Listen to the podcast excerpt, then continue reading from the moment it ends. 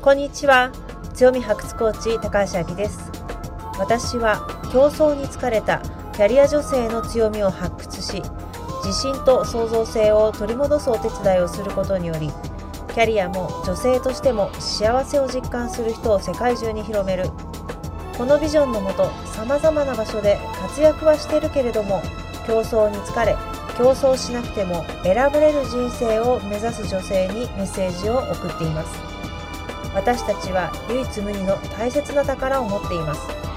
その宝に気づき人生キャリア人間関係に生かすことができたらあなたは自分を苦しめる自己研鑽という自己否定から解放され常に誰かと比較して不毛な競争をしなくても十分に選ばれる女性になります。各エピソードでは自分が幸せになることに言い訳をしない自分の人生を自分で考え行動し自分主役オリジナル人生を築いている。私がハンサムウーマンとお呼びしている方をゲストとしてお招きしてのインタビュー形式で行うもの。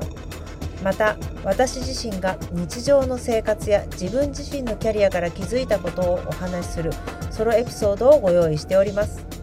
各エピソードによりあなたが得たい人生を作るためのアイディアと行動を起こすヒントが得られたら私は嬉しいです。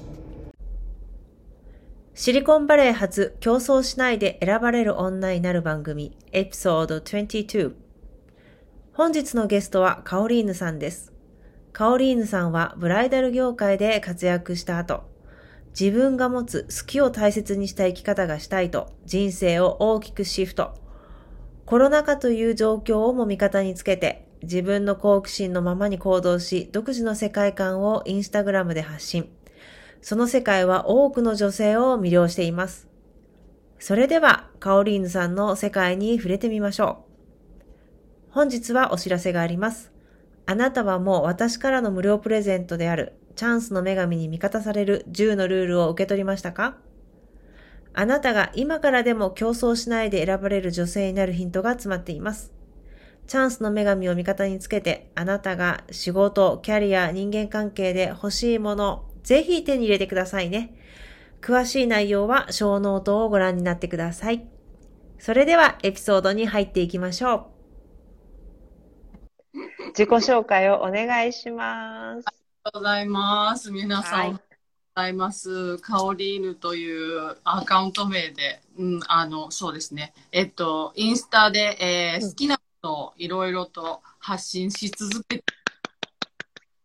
ことをやっております。今の形は、えー、この世界の好きなもの探しガイドということでやらせていただいておりまして、今、今しつこいぐらい岡本太郎展を ネタバレしすぎだろうってちょっと思ってるんですけど、やってます。うん、そんないや、しつこいぐらい毎日ちょっと1枚ずつぐらい投稿してます。もうね、その世界観が大好きなのね。で、あとは 私はその、カオリーヌの部屋っていうタイトルでね、インスタライブをね、不定期って言ってるけど結構出てる。で、見てて、あのね、めちゃくちゃ本音のところが大好きなの。で、この人はカオリーヌの部屋じゃなくて、館や敷城レベルだなっていうふうに私はずっと思っていて、で、今日こういうふうにもうぜひね、お話ししていただきたいなと思ったの。それで、あの、今、皆さんにお話ししたいんですけれども、その、好きなことで生きるだとか、風の時代だから軽やかにっていうのがすごい世の中のテーマになっているんだけれども、はい、じゃあね、いきなり時代が変わって風の時代、好きなことで生きるって言っても、みんなね、やっぱりそこでね、困難っていうか、なんて言うんだろうな。どうしたらいいかわからないから、悩んでる人もものすごく多い。だから、私は今日、カオリーヌさんにどうやってね、そこまで行った行ったのか、うん、ぜひお話ししていただきたいなっていうふうに思ってるんですよ。はい。ぜひ。ね。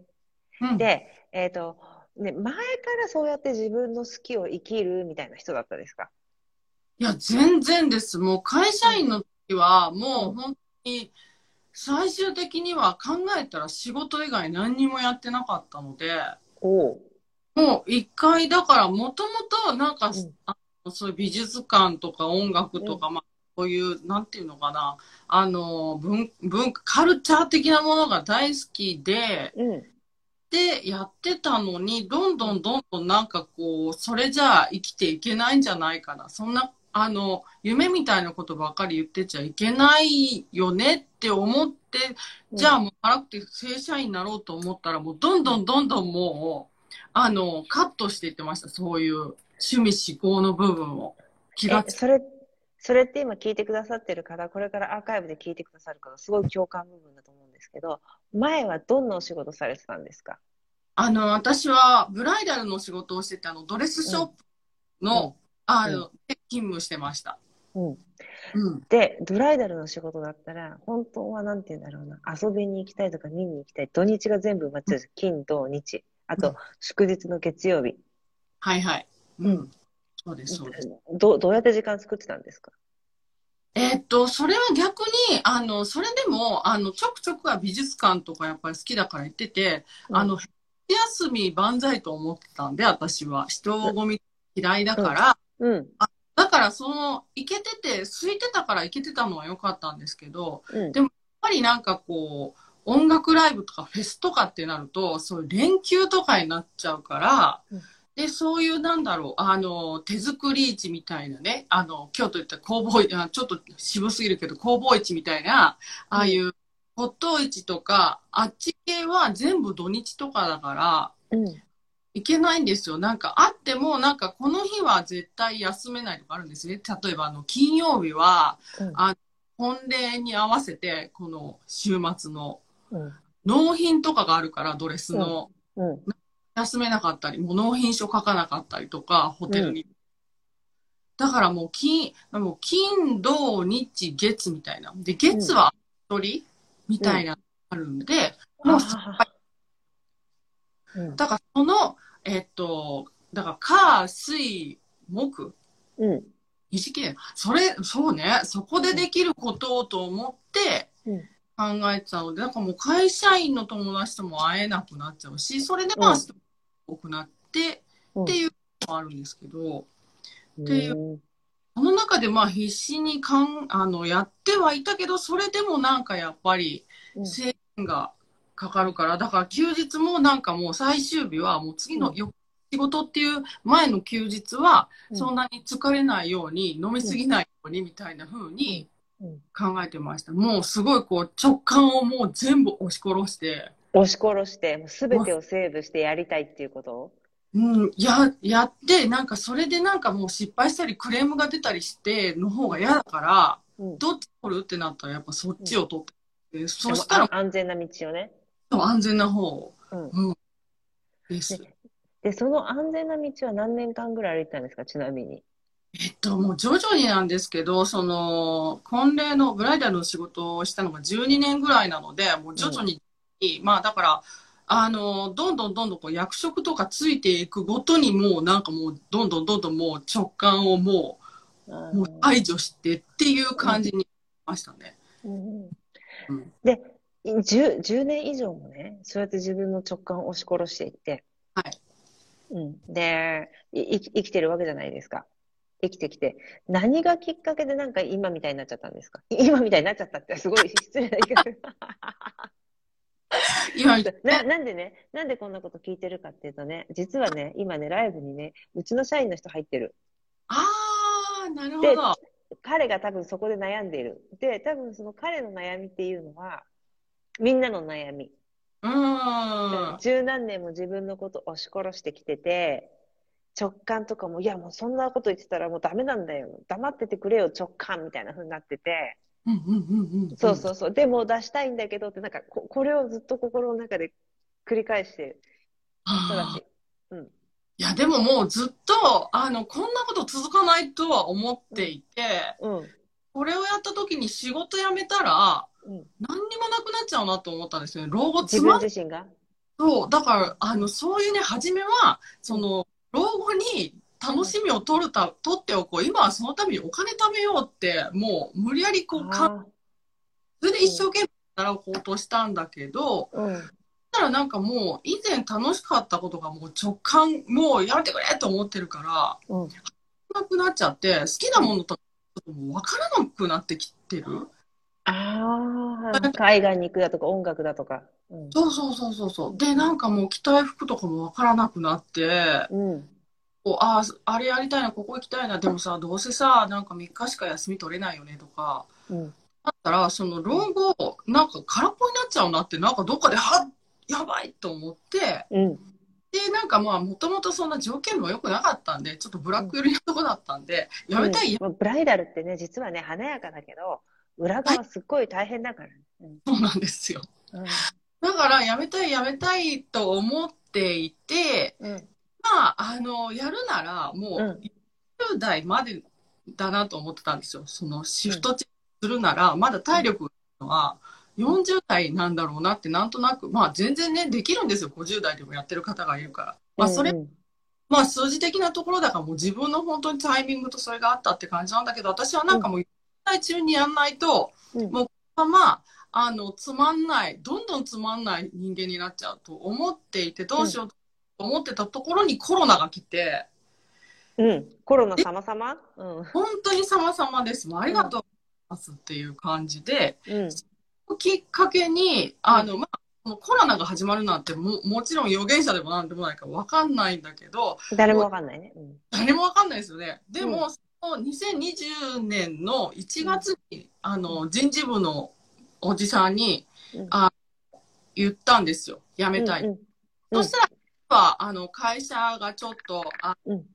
業務上等みたいなことをするから、うん。あの、どっちにしてもみんな移らなきゃいけない。でも、じゃなくて、もっと条件がなるから、こっち行きなさいって言われたんですけど、うん。もう、そういう状況でももう私は会社員を辞めて、もう自由に自分でやっぱり何かやりたいって思ったんで、うん。もう、あの、もう、何でもいいからもう辞めるって言って、もう何回も説明結構されたんですけど、うんもうその、とりあえず面接だけ、新しい人事面接だけ受けたら条件いいから行けって言われたんですけども、それでもうもう絶対やりませんって言って、うん。これで心が揺らいでも怖いから、うん。絶対嫌だったから、もう決してやめてたんで、もう腹くくってたんで、うんもうやめますって言ってやめて、やめるタイミングがちょうど2020年の3月だったんですよね。うんうんうんうんうん。で、そっからもうだからパンデミックが始まるから、うん思います。もうロックダウンでもうバッチリなタイミングでやめたんだ。はい。で、でもまた、はいはいはい。怖いとかはもうとにかくやめるって感じ？もうとにかくやめる。なんかもう何度も、いや、もうこれでやめるって思ってたのに、踏み切れなかった。もう自分にももう本当へきへきしていたし、うん。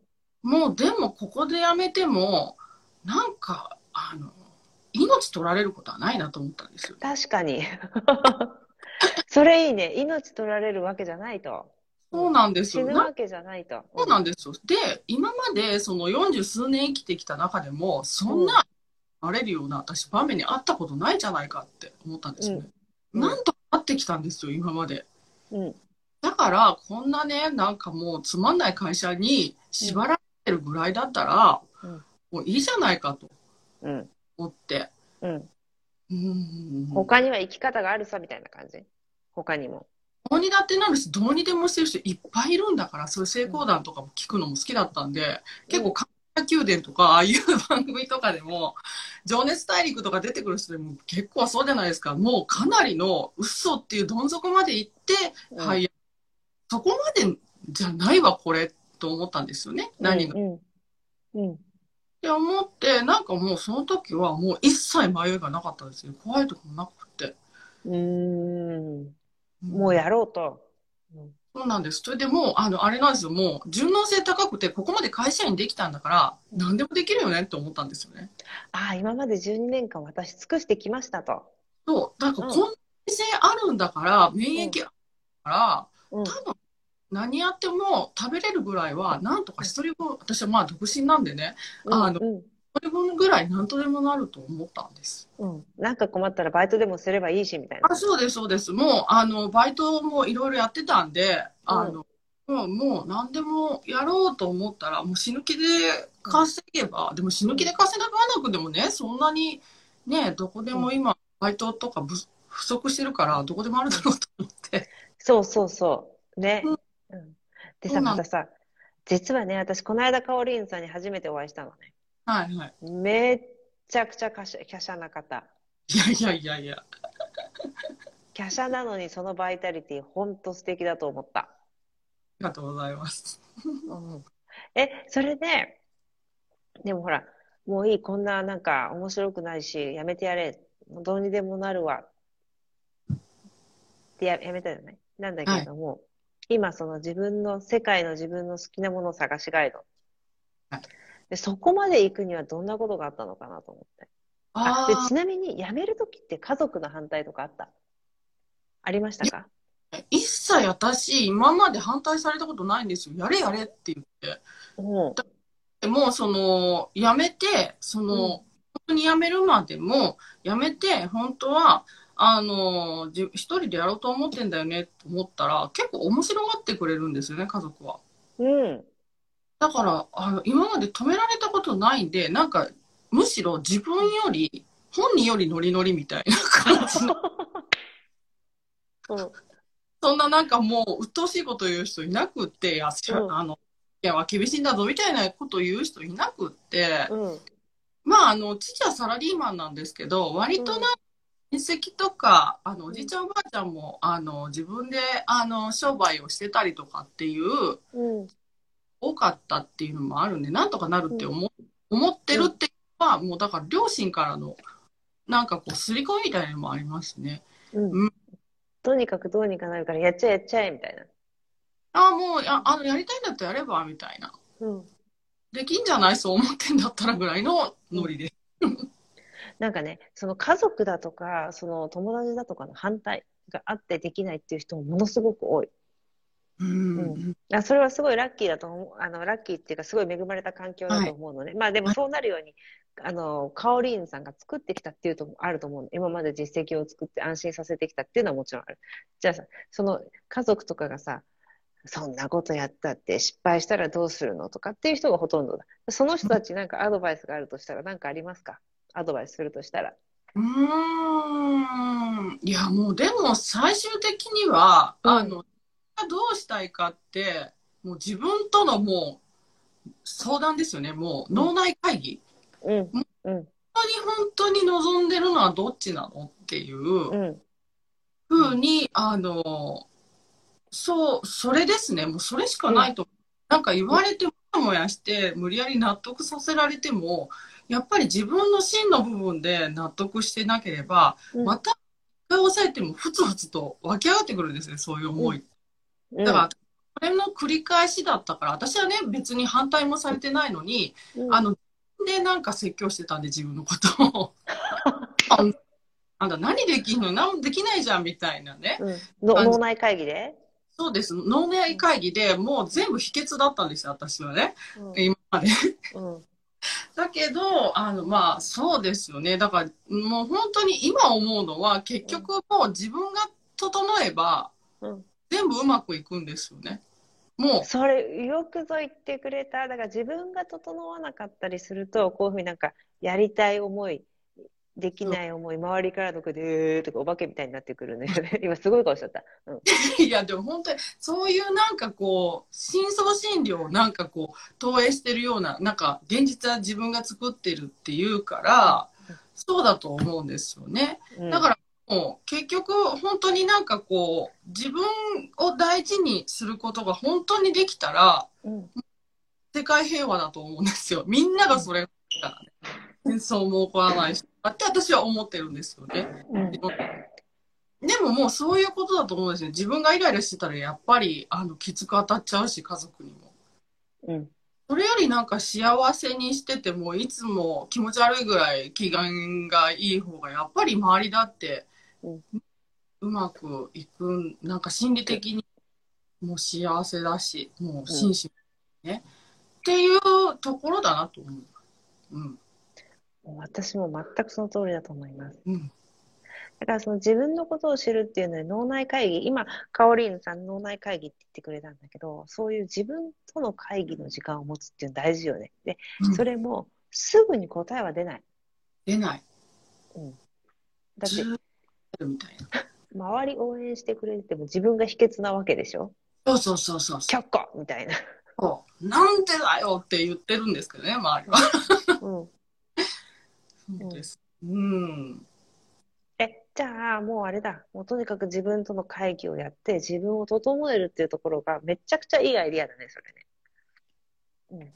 いや、でも、わか、それもわかんないと思ったら、もうとにかく、もう、あの、直感と仲良くなる、もうトレーニングですよね。私はそれ、こう、好きなものを、あ、やっぱ、これ好きだった、あれ好きだったって思い出した感じだったので、うん。うん。だからもう休みの日は、もう、なんであろうが、あ、起き、起きて、もう、朝からビール飲みたいと思ったら飲むんですよ。もう、そういう、もうリハビリね。リハビリ、だいぶやりました。だからその自分のやりたいを叶えてあげるっていうのはとっても重要ですね。朝からビールとか、そんなことやってとかね、そんな人いないよとか、うんうん、失業者だよとかなんか言われちゃうかもしれないけど、いい、いいのよね。とにかく自分との約束を守る、欲求を叶えてあげるっていうところ？あなんかやんなきゃいけないことがあっても、それより朝は散歩したいんだと思って散歩したらいいですよ。本当に一日すごい時はもう散歩しながら、あ、ホットケーキ食べたいと思って、そのままホットケーキ食べに行っちゃって、その後、この神社そういえば行こうと思ってずっと行けてなかったよねと思って、その後神社行ってもう一回違うなんか喫茶店行ってとかっていう、うん。うん。なんか一日とか過ごしましたよ、なんか。で、それを投稿してくれてたんですか、あれは？目の方はね、うん。やってました、やってましすっごい綺麗だと思うけど、すっごいおしゃれで、え、こういうレトロなカフェってまだあるんだって、あカフェじゃないね、喫茶店よね。た。もう純喫茶ですよ、純喫茶。ねうん。ああいうの大好きだから、私それ感動しちゃったの。うんいや、嬉しい。よくぞこんなと、なんて言うんだろうな、多分すごい裏の路地とかなんだけれども、見つけてくれてありがとうって思った。私がお店の代わりに。そのぐらい良かった。うん。え、え、じゃあそうやってその自分の好きだとか、過去に持っていた感感覚をそのより呼び戻したと。ではい、それからどんなことをしたんですか？えーっと、それからはですね、うんうん。えーっと、本当に、あの、今もですけど、うんえっと、こう、自分と相談できるようになりましたね、なんか。起きて、なんか嫌だな、あれやんなきゃいけないけど、なん、なんか嫌だな。なんで嫌なのっていううんところから始めて、あ、うんだから嫌なんだ。じゃあ、え、何やりたいの？え、これやりたい。と思ったらもうそれみたいな。でもやっぱりこう、でももう本当に、あの、やんなきゃいけないことも当然やんなきゃいけないから、でもやっぱりやんなきゃいけないこともやりたくなるんですよ、それをやってると。うーん、ふんふんふん。うん。うん。やり、やりたくない。やんなきゃいけないレベルなんだけども、やりたくなる。うん。なんかそれをやった時にどういう気分になるかとかも、なんかじゃ、全部こう、自分と相談できるようになるんですよね、なんか。うん、うん、うん、うん。うん。あ、じゃあやろっかってうん、いう感じで、うん。うん、なんかこう、あれですよね。なんかこう、ちっちゃいこう、幼児を育ててるような感じかもしれない。そうそう。なんか、幼児の自分を育ててる感感じね。うんうんうんうんうんうん。なんか私も今そういうふうにして思ったで、あと人間ってやっぱタイミングってあるのかなっていうふうにあ思ってすごいあると思っていて、だから今タイミングじゃないんだって思います。うん。なんかできないんだったら、でもやりたくないとかね。そうそうそう。それでね、頑張っちゃう人って、明日でもいいことでも、今日やっちゃおうってするから、余計もうくったくたになるんだけど、いや、明日でもいいんじゃない？え、一週間いけるでしょ？みたいなね。うん、うん。うんもう先延ばしにしちゃうとか、うん。もう先延ばしも OK だと。いや、OK でしょ。誰にも迷惑かけてない。もう自分にだけ迷惑かかるんだったらいいじゃないかって思います。だから人に迷惑かかることはね、やっぱりだと思うんですよ。うん。でも私たまに思う。多少迷惑かけてもいいんじゃないかって。いや、全然いいと思う。うん。自分でうわーって思ってることでも、もうなんか、それぐらいいいじゃ、いいじゃないかって、他人はね、なんかもう本当に些細なことだと受け止めてる場合もあるじゃないですか。それを、うん、自分にそういう迷惑がかかった場合でも。う。ん。っうん。ていう、もう自分をデレデレに甘やかすっていう。うん。え、いいね。先延ばし万歳ってきた。私も本当にそう思うな。多少迷惑かけてもいいじゃん、万歳みたいな。そう、もうなんかもう起きれなくって、多少遅刻したって、先にお茶飲んどいてもらえばいいんだから、そうそうそうそう、なんか決めといてもらえばいいからね。そうそうそう、だからずぶ濡れにね、なんか土砂降りの中立たせてるのは良くないけど、うん。もうでもそんなね、うん、いいじゃないかと思って。でだってもうその遅刻するかって走るって走りたくないんだもんみたいなね。そうそうそうそう。っていうか、その、もしさ、例えば今日とかさ、例えばずぶ濡れになって待っててくれたとするじゃない？いやうんいや、今そこにいるんだったらいくらでもお店あんだから入ってお茶でも飲んでてよみたいなね。そう。ずぶうん濡れになるのは私の遅刻のせいじゃないと、相手の判断力のなさっていうところで。そうそうそうそう。だいや、本当にもう究極それ、それぐらいもう自分でいいと思うんですよ。うん。うんいやね、私ね、思うので、そういう生き方してる人の気持ちいいよ、一緒にやってて。でね、本当に今思い出したんだけど、もうきっちりな方っていらっしゃるじゃない？例えば、うんもう絶対遅刻しない10分前って、素晴らしいの。でも、うん私も勉強させていただきますっていうふうになるんだけれども、うんうん。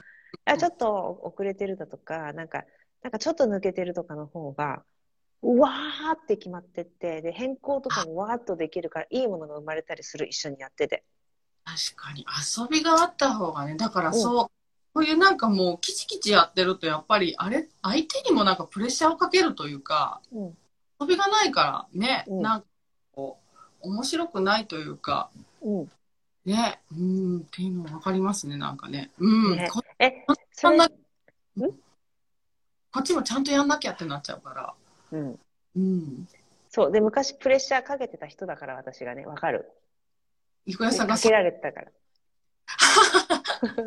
お互い、お互い掛け合ってたから。そうそうそう。ね、なんか懐かしいな。まあ、えっとね、それで、えっと、なんだっけ。えっと、それで今、好きなもの、その自分の感覚をより戻す。自分の直感に従う。はで、今行き着いたところが世界の好きなもの探しガイド。はい。うん。え、どうやって見つけてんですか、それ。みんなで好きなもの見つからないんですっていう人すごく多いの。ああ、そうなんだ。えっと、まあ、あの、昔好きだったものとか、うん。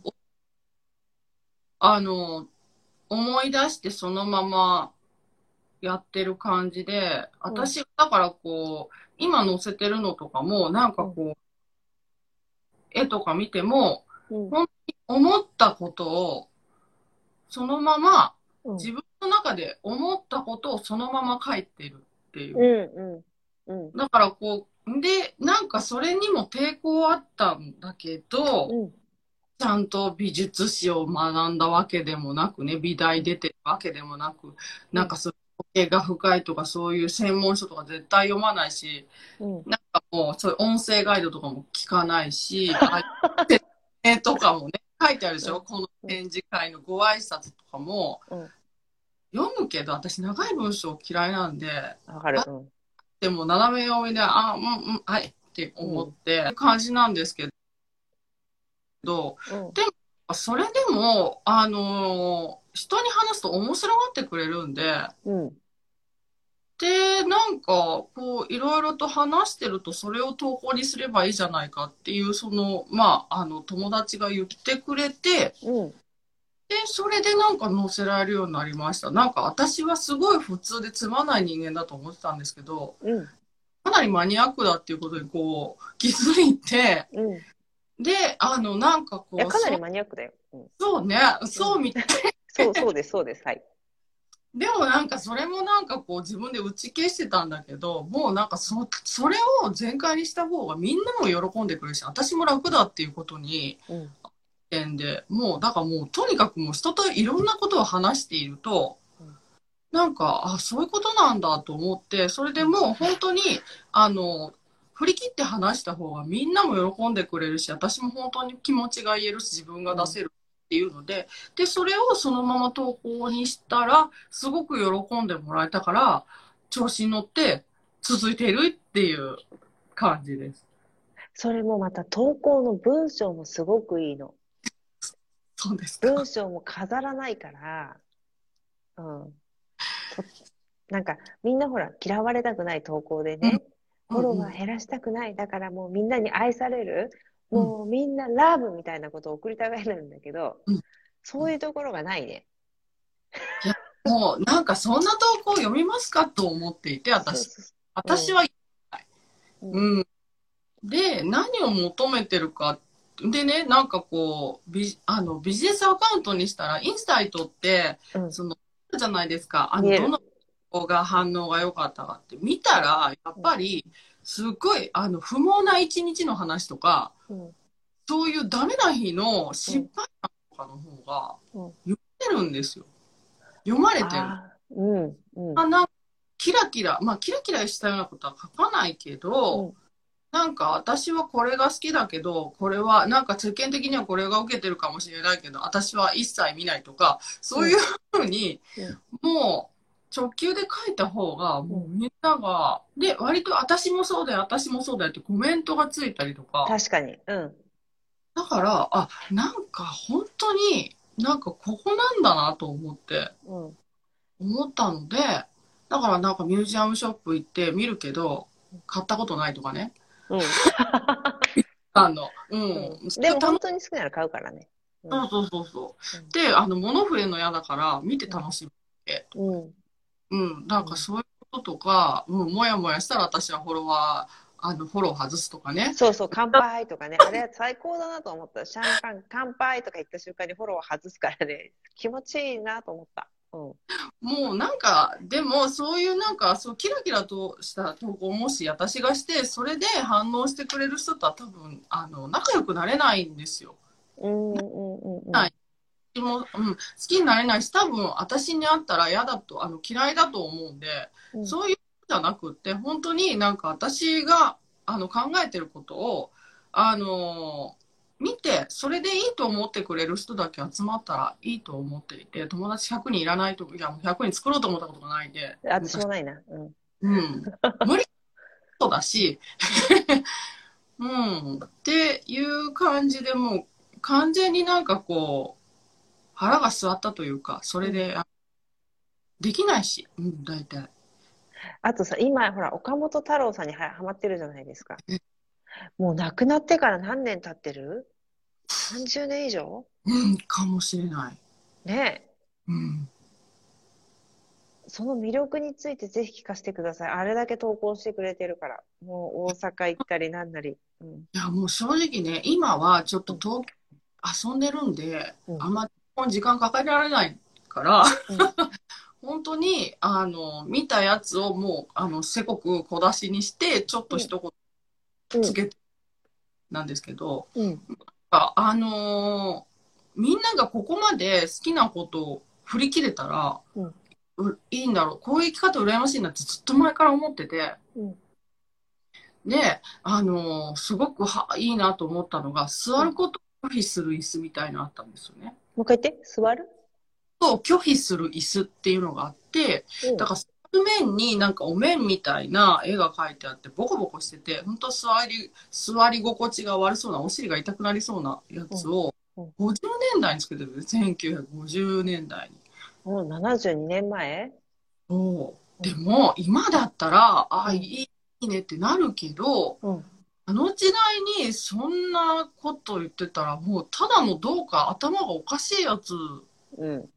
ていう感じだったと思う。目的が違うじゃない？目的からして。椅子って座るもんじゃないっていうのに、うん拒否するって、じゃあなんで椅子なんだよとか、なんかいろいろね、うんツッコミも湧いてくるけど、なんかそれを思いついてそういうの作りたいんだと思って、もう突っ切っちゃうっていう、うん。もうもう本当にもう、なんか自分のやりたいことを、うんこんなにもう、本当になんかもう大変な時代から、昔の昭和とかのガチガチの時代から、こんなに自由な心でやってたんだって、うん。改めて思って、ああ、すごいなぁと思って。それは感動するな。うん。本当に。うん。だからまあ、すべての作品が好きなわけではなく、うん。もうなん、なんだか、私がまあ本とか読んでるわけじゃないから、私うんが作品を見て感じていることなんですけど、うんなんかこう、そんな、すごく自由な精神で、どう生きてるんだっていう、本当に、人にどう思われようがとか、一切気にせずに、こんな昔から生きてた人がいたんだと思ったら、うん。嬉しいというか、うん。と今なんかそれ、それをそういうふうに思える。で、ちょっとそういうふうになんかシフトチェンジできていってる自分が嬉しくて、っていうのは、確かに。うん。で、またさ、そういうふうに岡本太郎さんとか1950年代に座れない椅子、座れ、座れない、座りたくない椅子を作っていて、そうすると72年後にこういうふうに見てくれるわけじゃない？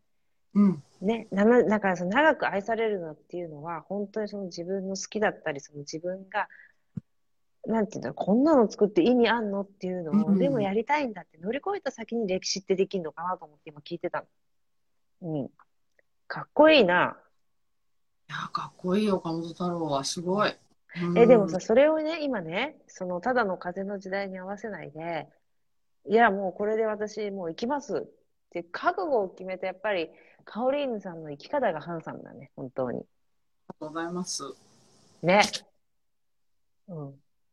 ね、で、えっ、とね、あの、まあ、質問とかあったらどんどん皆さんコメント入れ入れていただくと助かるんですけれども、自分の中に毒だね、かっこいいねって来てますよ。そうよね。ううんん。で、今、あの本売れてるでしょ。あ、多分ね、うん。なん結か構、いろんなところで紹介されてる。へえ、うんいや、ないんで、私は。読みます。うん私もね、あの、電子ブックで入ってる。まだ読んでないんだ。うん。そうそうそう。うん。ね。で、なんかこれからやっていきたいとか、今後こういうふうにカオリーヌは大きくなっていきます。こういうことを表現していきたいみたいなのってあるんですか？えーっとですね、うん。あ、あの、友達を京都の、あの、案内したときに、それも、あの、有名どころではなくて、私の好きなところを、もう連れ回した感覚だったんですが、うんそれが、あの、とても喜んでもらって、そういう体感があったのは初めてだったんで、あ、うん。需要あるんだなっていう私の視点でなんかご案内するっていうのも。うん。たら、なんかそれを見てまたなんかちょっと、あの、なんかそういうのあるんだと本当参加したいとかって言ってくれるお声ちょいちょい聞くんで、うん。それを実現できたらいいなって。でも私、大人数嫌いだから少人数なん だけど。うんうんうんもうマックス3名までとかそんな感じ？そうそうそうそううんそうう。んうんうん。うん、え、ででもすごい。うん。できたらいいなと思って。うん、だから私も出身ではないので、住んでるのが10年以上っていうだけで、まあ。え、出身はどこ？出身は大阪。大阪？うんうんうん。そうだ。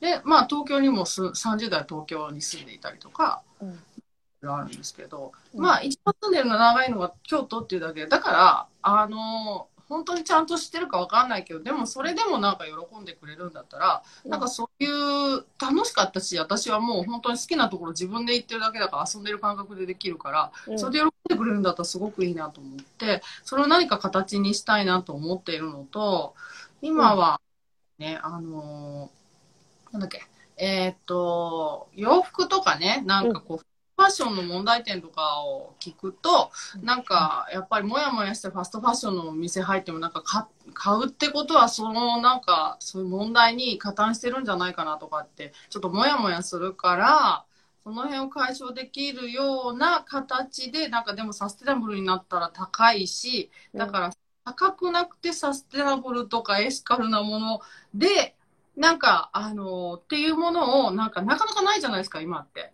うん、なるほどね。うん。なんかよく、まり方だったりとか。習慣があんまりないっていうのかなそうそ。うそう。みんなが手軽になんか、うん。そうそうそうそう。みんなが、その、それを値段とかで諦めるんじゃなくって、もう誰もが手に取れるようになものを、なんかこう、ここに行ったらあるみたいにできたらいいなと思ってて、私自身がないから、私がそういうのが欲しくて、うんなんか洋服とかでも、そう雑貨とかでもね、うん、だからそういうなんかセレク、オンラインのセレクトショップみたいのがうん。できたらいいなと思って、なんかいろいろ今、うろうろしてるんで、街を。その中、いろいろ見たりとかして、うん。着るものとか、うん、をちょっと、確かに。うん、着るものでね、私、ほら、日本帰ってきて今、一週間ちょっと経ったでしょ？で、うん、思うのが、これ前から思ったんだけど、うん。各社、ごめんね、悪口とかじゃない。各社全部一緒なの。うなの。から見ると。わかるわかる。で、各社全部同じ色で、同じデザインで、で、何を選んだらいいかわからないのと、本当は私は、例えば体にフィットする服が好きだと。うんうんうんうん。なんだけど、ないんだよね。そう、今ね、ビッグラインが流行ってたから、ちょっとまあ、あれだけど、スタ薄れてきたけど、その傾向は。うん。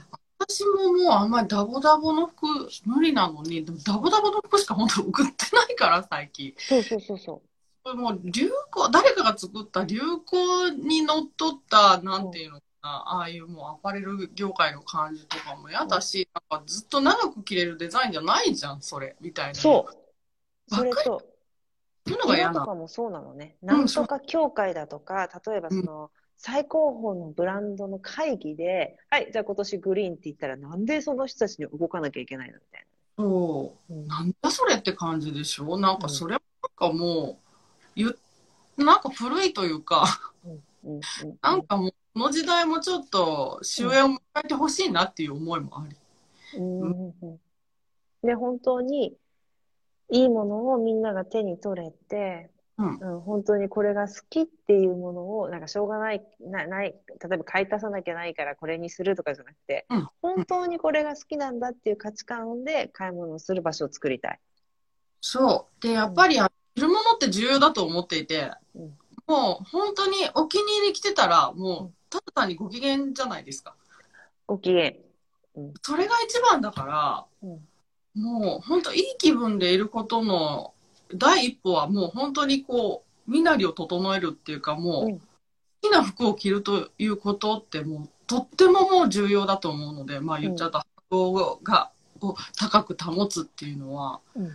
そこをね、なんか大切にできるように、そしてその服のこともすごく長く愛せるように、うん。やっぱ服が好きだから、やっぱりすぐなんかワンシーズンでなんかもうダメになっちゃうとか悲しいので、その辺とかもね、うんなんかしたいなって、うん、ね気に入ったものと、これ、私この話前してないかな。うちにね、いくつかセーターがあるんだけれども、うんうんカシミヤのセーターがあるんだけど、うんうんうん。実は私のおばあちゃんが着てたの、うちの母が着て、それ私が着てる。いや、素敵。だから、で、これいつママ買ったのって聞いたら、大学生の時っていうから50年前なんだ。あ、すごい。ねなんか大切にされてたんだね、みんな。それをね。それ、少しずつもちろんさ、カシミヤとか薄くなってくるの。だから外で着てたのが、うちのおばあちゃんが着てたのが、うちの母が大学行く時の服になって、それが私の部屋着になるっていうふうになるんだけれども。いや、でもそれでいいのよ。だって、そんな、さ、部屋着にそんなお金かけれないけど、うん。そんな気に入ったものが部屋着だったらすごくいいよねいいいい。うん。それでほら、ちょっと開いたりするじゃない？穴が。もうだって50年も50年以上うも経ってる。ん。なんだけど、それってなんかピピピとか塗ったらもうまた生き返るわけでしょ？うん。そういうのがえそのままで。あ、そうそう、そのままでも全然いいしね、うんうんうんまあ私もちょっと脇に1個とか開いてるのそのままになってるな。うんうんうん。うん、ちょっと今格好つけて言っちゃった、塗ってるとか言って。やはり。だから、なんていうの？自分が気に入ったものだとか本当にいいと思ったら、50年も60年着れるからね。うん。うん。いや、もうそういう、そういうなんかね、もの、うん。たとえなんか5年でも今着れないでしょ？なんか。5年とか難しいと思う型崩れしちゃうからなんかへたってきちゃって。確かに。うん。うん。まあね、価格を抑えたらその50年は無理かもしれないけど、うんで、まあそれでね、なんかもう増えるっていうのもとてもいいと思うし。あとはね、ちょっとリメイクとか着方を変えればいいだけじゃない？そうそうそうそう。着る場所だとかね。うん。ううんん。うん。うんあ、かっこいい。そういう提案とかもぜひしてほしいな。いや、したいけど、まだね、あの、こんな大それたことを言っているけど、何にもこう、あの、わかんない。手探り状態で、まだ全然こう、そこにはもやがかかってて、うん何も先が見えないんだけれど、なんか見えないけど、言っちゃってるの、今も。うん 言っあ、そうそう。言っちゃうと、うん。かなう。うん。そうそそうう、そう。だからなんか、ここまで8割できたら発表しようとか言って言う人って、多分100%できても発表できないから、100って気づいてないから、そうそうそうそう。うん。うん実際100なんてないしね。ないないない。誰が決めるんだって話だしね、100をね。そう。うんうんね。うん。うん。えー、そうや、いすごい嬉しいな、私の場所で言ってくれて。いや、でも、あの、こうやって言、あの、こう言うと、うんあの、言語化してくれるからね、こうやって。うんそういう他人頼りなところもあって、うん。自分がこうなんだよねって言ったら、みんなが広げてくれる？だからうんうんだから、あの、いろんなところで、あ、そうか、それってこういうことだったのか、みたいな。うん。うん。だからもう本当に何も考えてるだけのことでもうどんどん言っていいなと思う。だからもう仕事を辞めたいんだよねとかでも、うん。もうどんどん言っていけば叶う。だなって。確かに。で、うん行って、うん。誰もあんま覚えてないよね。10人に話して、多分覚えてるのって1人ぐらいだから、例えばそれが変な意見でも、言っちゃった方がいいと思うの、私。いや、本当にそう思う。それでね、あの、そこでね、他人って自分に興味ないから、うんあ、言ってたぐらいで、あ、まだ、それでね、たとえ10年後もその同じ会社にいたとしても、うんあ、その時そう思ってたんだね。でもなんか、よかったね、続けられて、ぐらいの、うんスタンスなんだよね、人そって。う。うん。だから別に間違っててもいいし、もう気が変わっちゃってもいいから言言えばいいんだと思って。うん。うん。そう。でね、私さ、この話したっけ、この間。えっ、と、私ね、時差ボケってあんまないんだけど、時差ボケ今回あったみたいで、うーん。いつもないの？私そういうふううんに飛行機の中で過ごしてるからね。なんだけど、パンツ履くの忘れちゃったのね。したらね、でうんそんなアホみたいな話ね、うん。言っても誰の役にも立たないしと思ったんだけれども、でもね、言うようにしてんの、今回。もうパンツ履くの忘れましたって。うんそしたらね、みんな笑ってくれたの。あ、よかったなと思って。だからやっぱり言うって重要だなと思った。本当に、もう、ね。すごい自分が言うことで、うんかなり、うん。ね。で、確かにその日はパンツ履くの忘れてるけど、全然死ななかったね。うん、死なないし、具合悪くない。うん。全然問題なかった。うん。いや、こうやってもうネタにできてんだから、パンツ履かなくてよかったな、だよね。そ うそうそうそう、みんな、本当ね、こんな週末台風来るときにね、それで、ね、今聞いてくれてる人笑って、後でアーカイブの人もそうなんだとか思ってくれたらいいなと思うんうんうんうんうんうう。ん。ね。うん。ゆくえさんがあってきてますよ。あ、マジっすかって本当なんですよ。それね。う んもう全然ネタ、一生これ使う。うん。うんうんうんうん。うん。ね。あきさん、ネタができたね。そう、できたできた、すごく嬉しい。もうそれはこういう場でさ、カオリーヌさんがもう話をしていたときに、ね、何言ってもいいんだよって雰囲気作ってくれたおかげ。本当はず私はね、ゲストに支えられるホストだから。いやいやいや、いやでもホストってそうです。なんか私もやってるけど。うん。うん本当に。ねいや、本当、今日あの素敵なお話たくさんしていただいて嬉しいんですけど、なんかね、自由に生きるってこんなにいいよ、自分の好きに生きるってこんなにいいよっていう熱い思いを最後に語っていただけませんか、皆さんに。えーっと、今回ね、私のところに、本当アーカイブ残しといてっていうのがね、歴代で一番多いの。え、本当移動中で、あれだから、見れないからとか、ちょうどこの時に何々入ってるから、頼むからアーカイブ絶対残してっていうご依頼がすごく多いの。すいません、なのにこんな暗い画面でね。いやいやいや、だからさ、最後にさ、こう生きるといいよって、なんか、どうだろう？でももうとにかくもう自分が今何したいかをすごく大切にしてほしいと思います。もうそなんか変な思いが湧いてきても今日だから例えばねもうパンツ履きたくないなと思ったらパンツ履かないでなんかそれは何かこう自分の内なる声だからそれをすごく大切本当にそれって自分と仲良くすることだと思うんでうん、もうインスタの、えっと、プロフィールはい。それをやってたら、なんかもうどんどん好きなものが分かっていって、で、なんかこう、好きなものって自分にとってもう尊い、美しいものだと思っていて、それってみんな、みんな違うんだけど、うん。それを見つ、それが見つかったら、もう本当に美しい人の人だけの世界が広がると、私は思っているので、うん。で、なんかもうその美しい世界の中で生きるために私も今もういろいろやっているという感じなので、皆さんももう本当にもう、で、誰もが私は見つけられると思ってるんで、うん意識さえそっちに向けば、そういう風にもうみんななってほしい。そしたらもう本当にみんなが幸せだと思うから。という思ってます。はい。ありがとうございます。で、私がよく提案しているんだけれども、その、競争しないで選ばれる。うん、でまさにそのそうだね、強みだったり、自分の好きな世界っていうのに没頭して、そこに走れば、だって同じ人いないんだもん。あそうすると、競争しないで選ばれる圧倒的な人間になる。うん。それが世界平和につながると思っています、私は。ね、そうです。うん。そうだと思う。絶対に。うん。ねね、もう本当ね、ここまでね、はっきりこの21世紀話してくれる人って本当かっこいいと思うし、本当に今日、カオリーヌさん、ハンサムトークにいらしていただいてありがとうございました。ありがとうございました。で、えっと、10月にね、今度私がカオリーヌの屋敷に行きますから、何にしようか。でもね、あれ変えた方がいいって言われたんだよねって言ったらみんな、いいじゃんって、館がいいんじゃないとか、うんみんな言う。どうしようかな。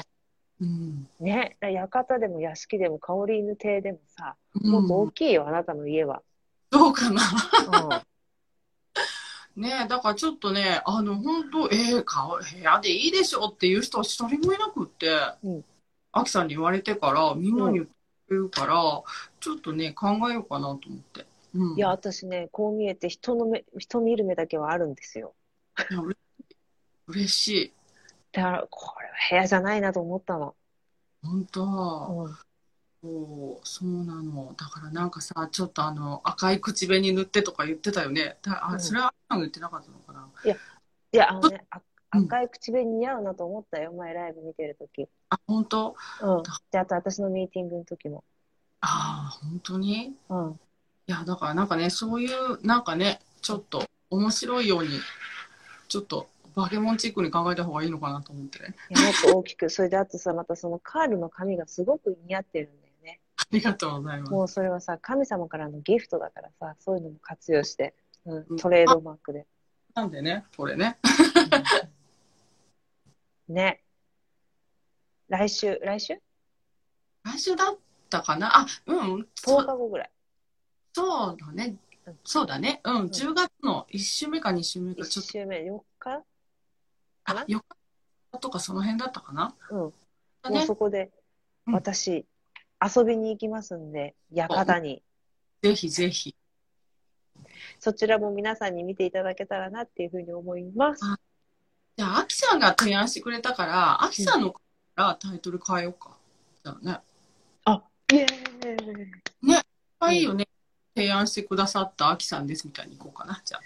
イエもうなんか普通にもうメゾンとかそういうのやめようね。うんうんうん。あつけないから。だからはね、できるだけ使わないようにしてんの。そうそうそうそう。だから、うんそうそうしよう。う。うんん館に行きますんで。館だね。じゃあ、館だわ。館か屋敷。そうね。うん。わかりました。はい。あじゃあこれから、全部いろいろ引き出してくれたら、私もなんかまた明確になりましありがとうございます。で、実は今日、カオリーヌさん、これから京都に帰られます。おはい気をつけて。た。はい、新幹線、午後から動いてねって感じなんだけどね。あ、動くとは言ってたけれども、うんうん。うん、今なんか部分的に運休してるからね、なんかどっかがね。うん。でもなんかそんな時も面白くて素敵なもの見つけてもらえる。あ、あとあれ？シャシャネルの言ったでしょ？シャネル。あ、シャネル行った。うんうんうんうんうん。なんかそういうのとかもきっと皆さん見るとすっごい参考になると思うから、なんね見てもらいたいね。あの、昨日ね、あの、ちょっと六本木ヒルズに友達に会い、ここであの、アリス店やってたんで、アリス店も見てきたけどよかった。うん。うん今ね、アメリカでもアリスやってるよ。なんなの？アリスブームなのかな今？わかんないけど、あアリスやってたね。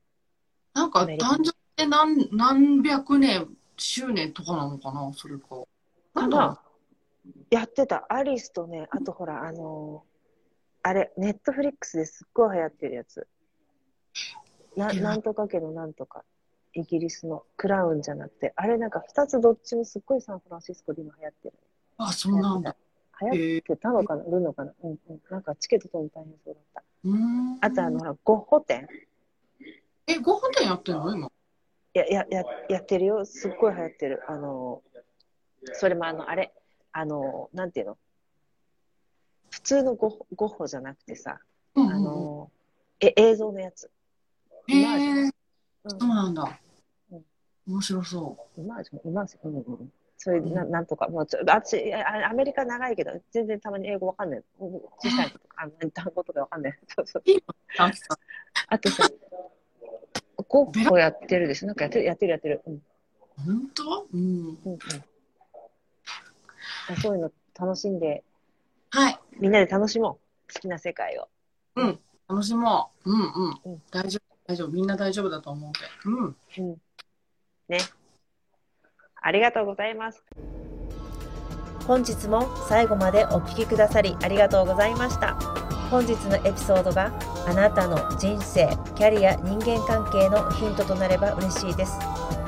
あなたの心の本音がもう競争に疲れた、競争しないで選ばれる人生を送りたいと訴えかけるのならば、あなたの本当の強みを発掘する30日間ブートキャンプ、 Hello New Me 自分のトリセツプログラム自分主役オリジナル人生を加速させる個別セッションに参加しませんか？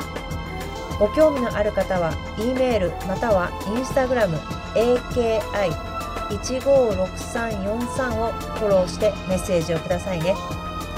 メールマガジンに登録してくださった方には競争しないで選ばれるチャンスの女神に味方される10のルールについての動画をプレゼントをしております。この機会にぜひ受け取ってくださいね。競争しないで選ばれる女性を世界中に広めたいのでこのポッドキャストを聞いてよかったらあなたの大切な方にシェアしてくださいね。それでは次回のエピソードでお会いしましょう。